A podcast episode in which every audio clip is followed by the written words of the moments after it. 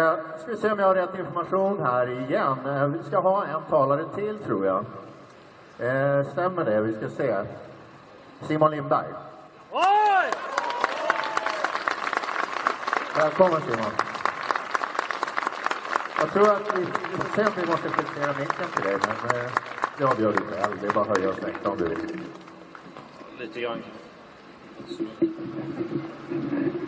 Ja, det var bra. Ja. Ja, och eh, jag tillhör ju då precis som Jimmy Thunlind Nordiska motståndsrörelsen.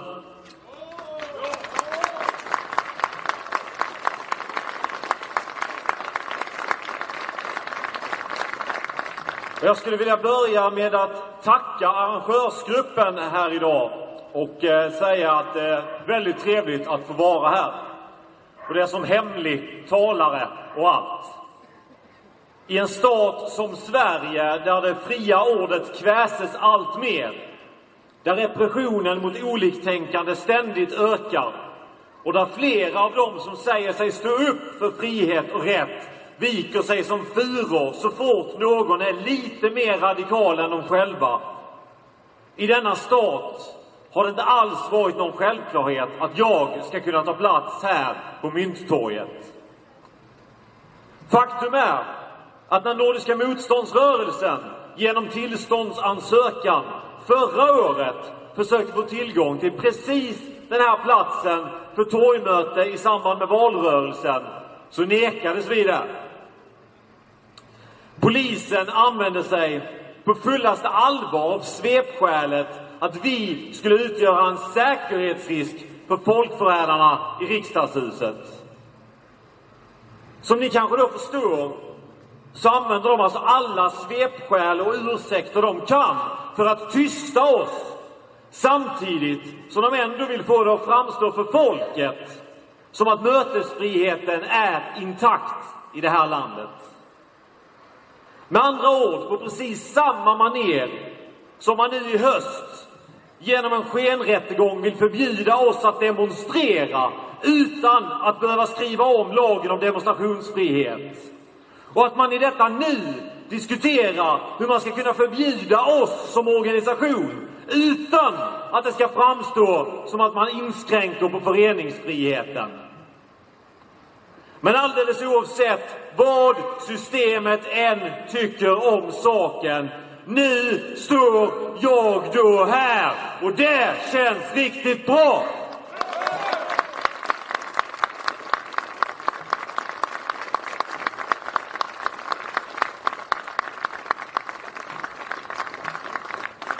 Men nog om det och till anledningen att jag står här. Jag ska likt övriga talare här idag prata om EU. Och jag tänkte då börja med att berätta något eh, ganska personligt. Något som faktiskt eh, väldigt få antagligen känner till. Och det är, eh, till skillnad från talarna i Populisterna, får jag väl då säga, som så att eh, motstånd mot EU det var eh, det absolut första politiska ställningstagandet jag gjorde i mitt liv. Jag var 11 år gammal när jag efter en då till synes intensiv tid av propagerande bland släkt och vänner mot EU-inträdet besviket fick se hur 52,3 procent av det svenska folket röstade ja. Ja till att ge bort den lilla makt de hade över sitt land. Och ja till att ta ett spadtag till sin egen grav. I stort sett rakt av i utbyte mot att större mängder sprit lagligt skulle få föras över stadsgränsen. Så lättköpta var det svenska folket. Men det var som sagt likväl första gången jag själv kom att intressera mig för politik. Och vem kunde då ana att jag så här 25 år senare skulle stå här i huvudstaden framför er och propagera om samma sak. Att jag skulle ha kommit att viga hela mitt liv åt att bekämpa EU och kanske framför allt de globalister som står som upphovsmän till denna folkfientliga union och som även är de som är ansvariga för både massinvandringen och kulturmarxismen. Ett är i varje fall säkert och det är förutsatt att jag fortfarande lever att jag om 25 år framåt från nu garanterat fortfarande kommer att stå på barrikaderna i kampen för vårt folk och mot globalisterna!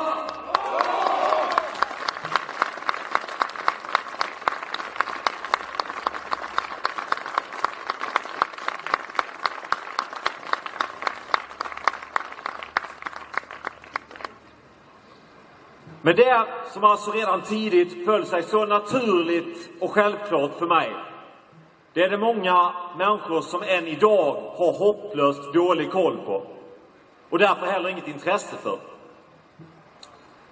Det är inte heller så konstigt att det förhåller sig så.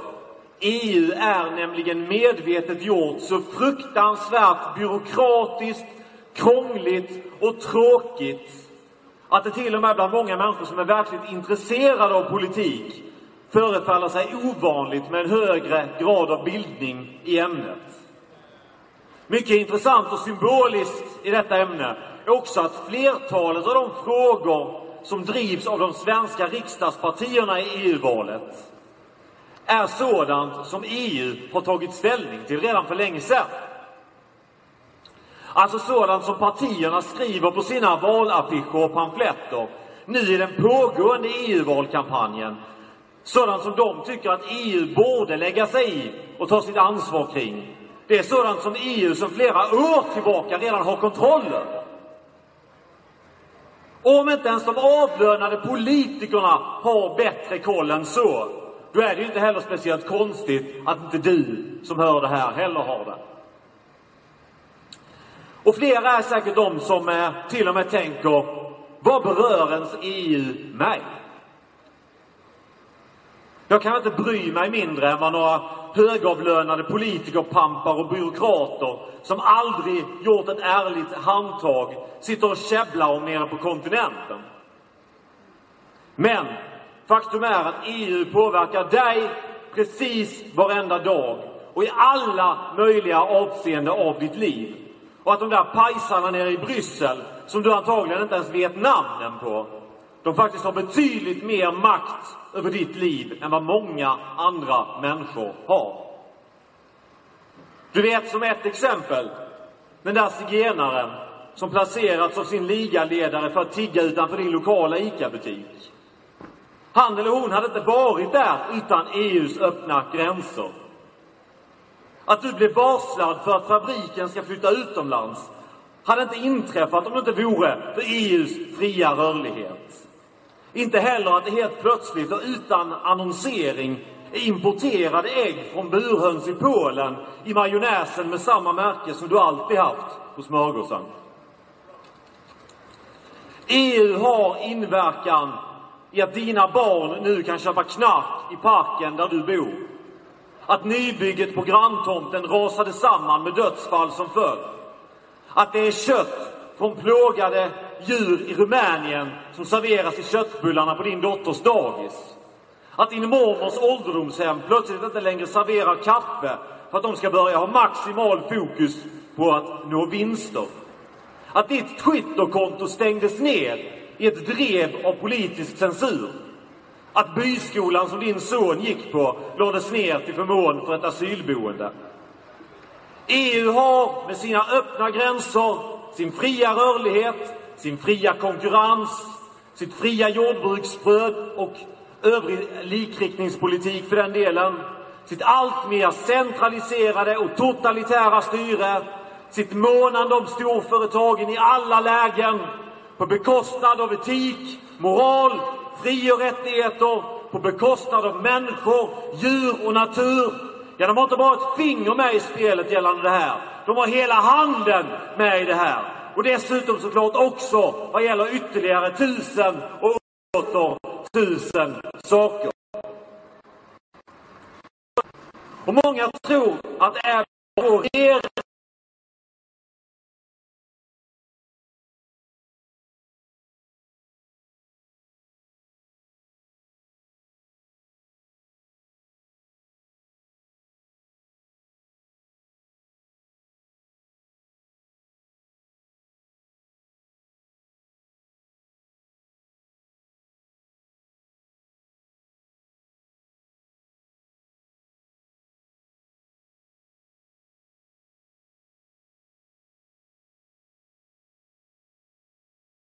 kommissionen som stiftar.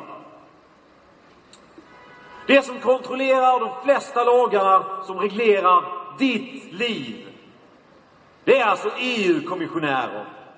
En samling av tämligen anonyma byråkrater, oftast utvalda som tack för lång och trogen tjänst i globalismens intresse. Eller ja, det är åtminstone dessa som sätter besluten på pränt.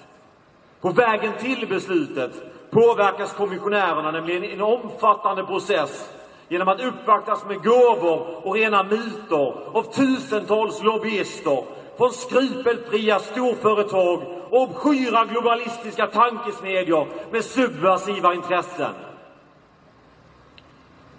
Men EU-parlamentet då? Det vi ska gå och rösta om nu i EU-valet.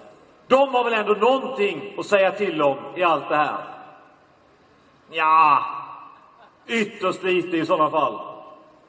Och vad gäller det lilla de faktiskt kan påverka så kan det nämnas att samma lobbyister som uppvaktar EU-kommissionärerna också, till skillnad från oss vanliga dödliga, har fri tillgång till EU-parlamentet och därför också fri tillgång till att uppvakta och köpslå också med EU-parlamentarikerna.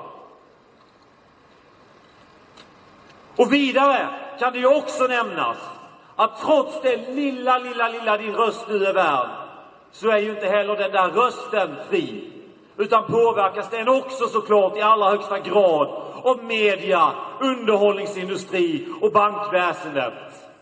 Och vilka är det som kontrollerar media, underhållningsindustri och bankväsendet? Jo, samma skrupelfria storföretag och obskyra globalistiska tankesmedjor med subversiva intressen.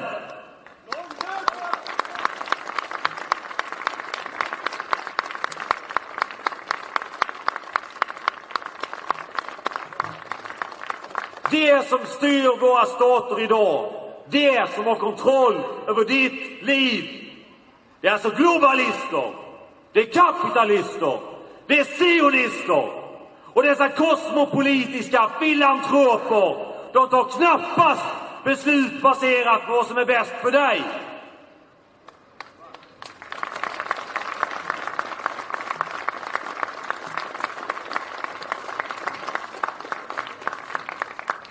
Så varför är det då ingen som vet? Varför är det ingen som förstår? Varför är det ingen som verkar bry sig?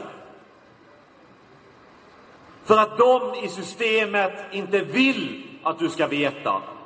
De vill inte att du ska förstå. De vill inte att du ska bry dig. De sätter processade halvfabrikat på ditt matbord och en iPhone i din hand. I utbyte räcker det att du fortsätter springa på i hamsterhjulet. De ger dig dokusåpor, nätkasinon, porr och sociala medier. I utbyte är det enda de önskar av dig att du håller din mun stängd. De ger dig socker, nikotin, alkohol, narkotika och antidepressiva medel. Det enda de kräver tillbaka är att du gör som de säger till dig.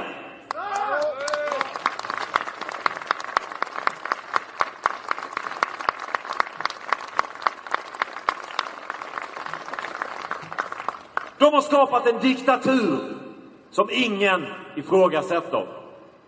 De kallar det demokrati. De har tagit makten långt, långt, långt bort från folket och skrivit om vår grundlag för att befästa sitt förtryckarsystem. De kallar det Europeiska unionen. De är båda uppbyggda på idégrunden av en till synes ohelig allians där ohämmad kapitalism och ökad vinst åt storföretagen utgör ett av benen. Samtidigt som marxisternas dröm om utplånade gränser, nationalstater, kulturer och raser utgör det andra benet. Kapitalister, marxister, hand i hand mot nationalstaten, mot de europeiska folken, men för så kallad demokrati, för EU och för globalism. Är då med anledning av detta precis allt som EU står för värdelöst för vårt folk? Nej, det är det inte. För det första så kan det ju sägas och påpekas att det ändå kommer en del bra initiativ därifrån. Exempelvis så hörde jag för en månad sedan nu om att eh, plastbestick ska förbjudas om ett par år. Och det är väl bra. Men eh, det är ju givetvis ett beslut vi själva skulle kunna tagit för vårt folk utan att vara en del i EU. Och vi skulle vidare kunna genomfört ett ännu mer omfattande platsförbud och som verkställdes bra mycket tidigare än om ett par år. Och det utan att kompromissa med andra saker, med en massa andra saker som är negativt för vår miljö.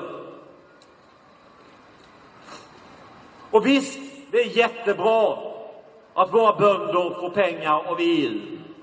Men det är såklart pengar vi själva hade kunnat lägga på jordbrukarna.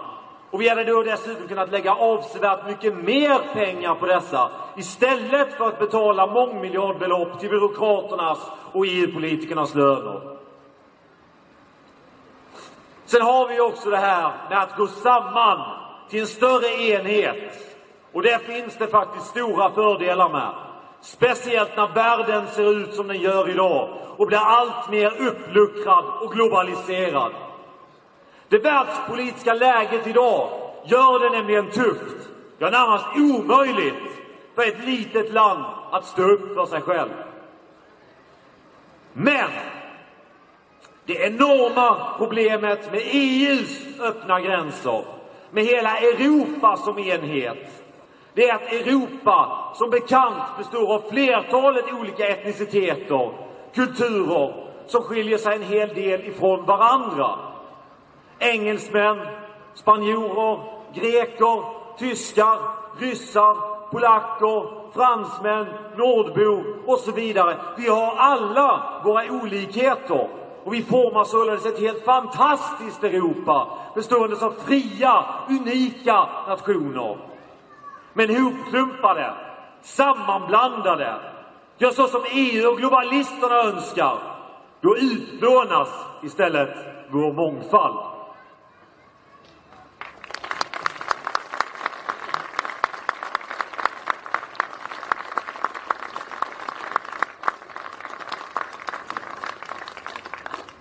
Och om vi då dessutom blandar in andra, albaner, zigenare, så småningom turkar och vem vet vad nästa steg blir? Då är den bistra sanningen att det så småningom istället kan komma att leda till att hela vår ras utrotas. Och det här, det är ju heller ingenting som EU egentligen hymlar med.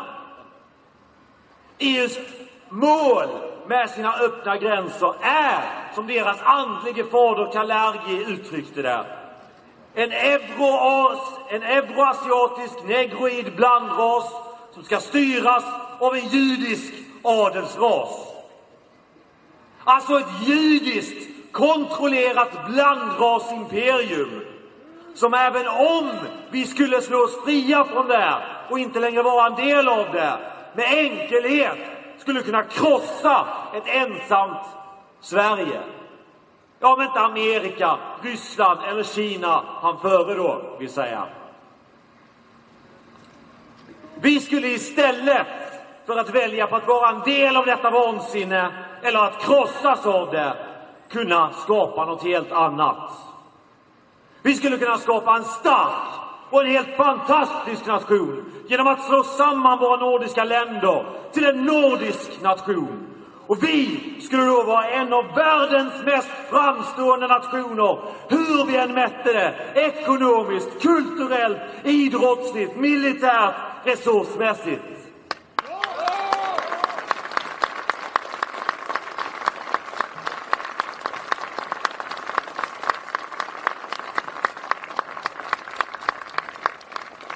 I ett enat Norden skulle vi nå fördelarna det innebär med en union. Alltså självständighet, självförsörjning, suveränitet. Men utan att för den sakens skull blanda ut oss eller förstöra något unikt.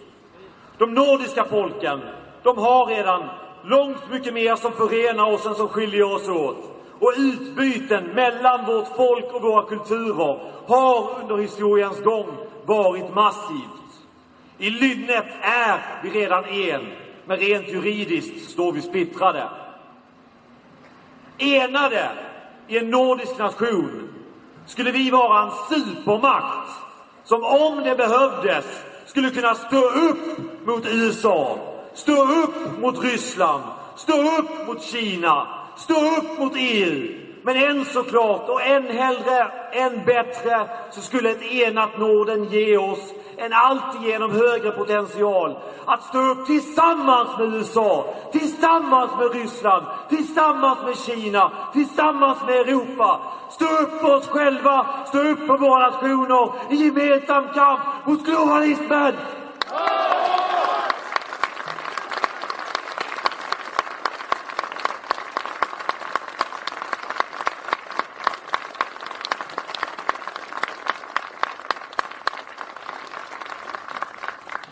I ett enat EU-Europa så kommer vårt folk blandas upp och dö ut.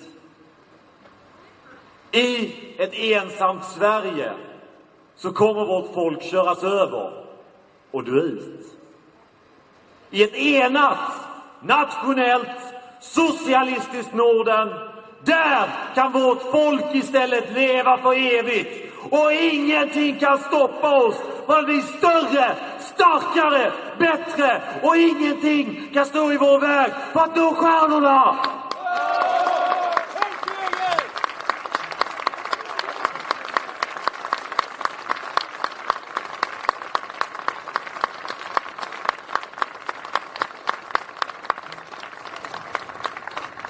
Så vad kan vi då göra för att tillsammans skapa denna ljusa framtid? Vad kan vi göra för att stoppa globalisterna? För att hindra de europeiska förenta staternas framväxt?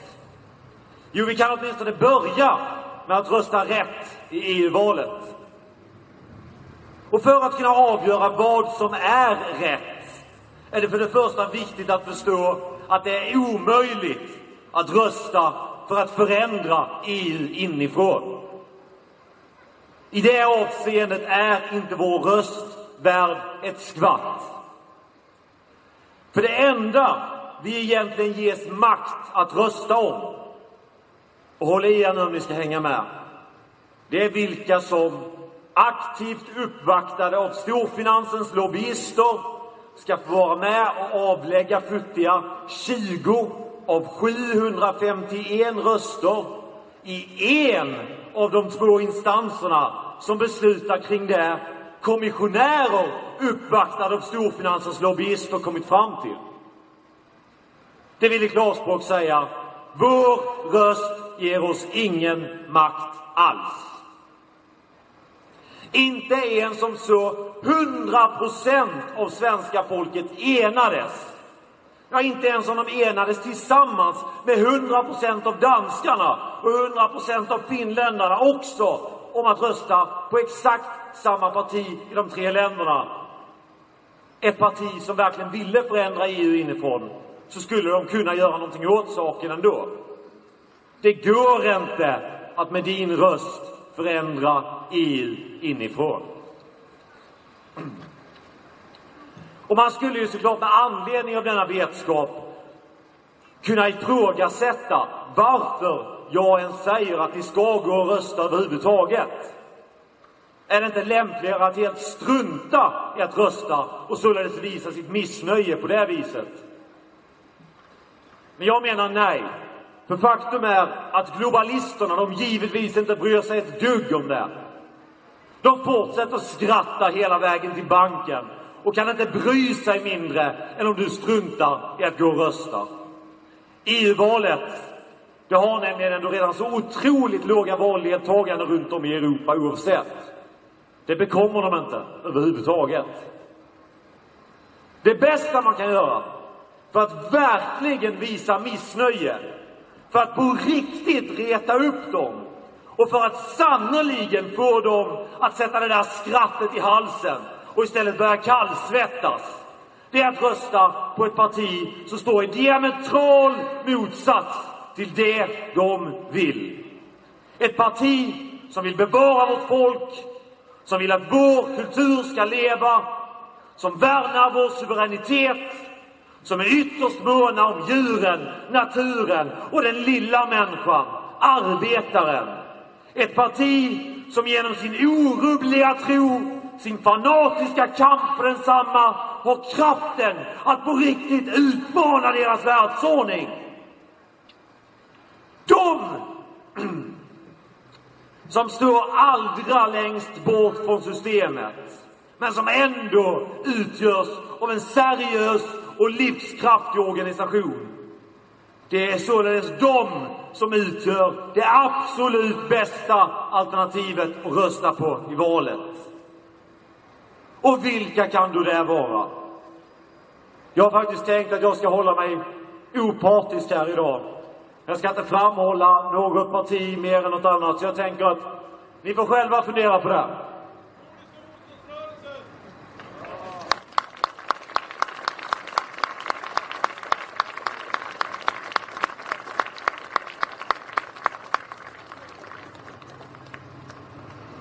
Ja, som Per tror jag nämnde så går det alldeles utmärkt att rösta på Nordiska motståndsrörelsen i valet.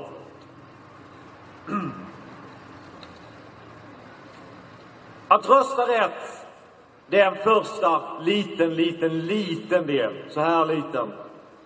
Det är att dra, dra ett strå till stacken för att med systemets kontrollerade medel vinna fördelar i den större kampen.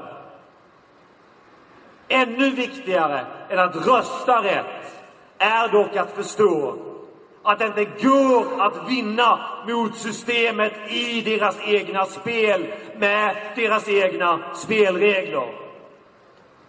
Vad som därför verkligen krävs efter att du har lagt den där rösten, det är att du också engagerar dig även de 364 dagar på året när det inte är något val. Att du varje dag du vaknar drar ditt strå till stacken för att säkra vårt folks existens och för att ta tillbaka makten från globalisterna. För att rasera hela deras smutsiga union. För det är dit vi måste gå. Vi måste gå hela vägen. Vi kan inte bara förändra och reformera deras system. Istället måste vi totalt omkullkasta deras spelplan.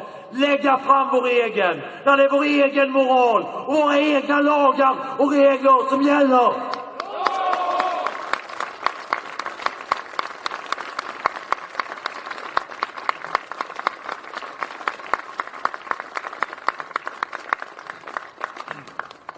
Och just därför så måste också engagemanget ske i den organisation som står så långt bort från systemet det bara är möjligt.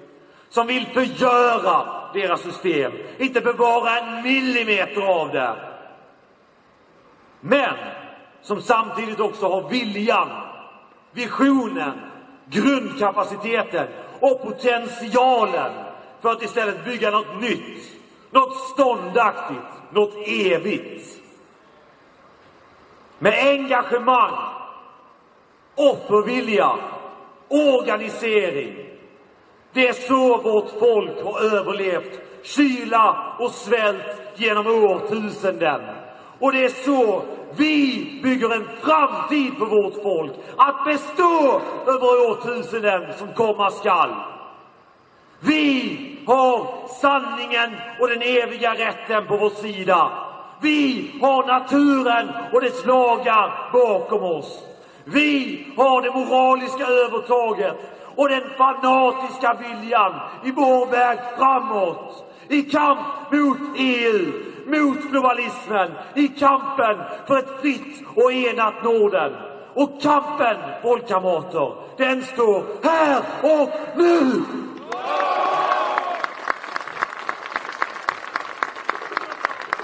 Stor applåd, stor applåd. Tack Simon.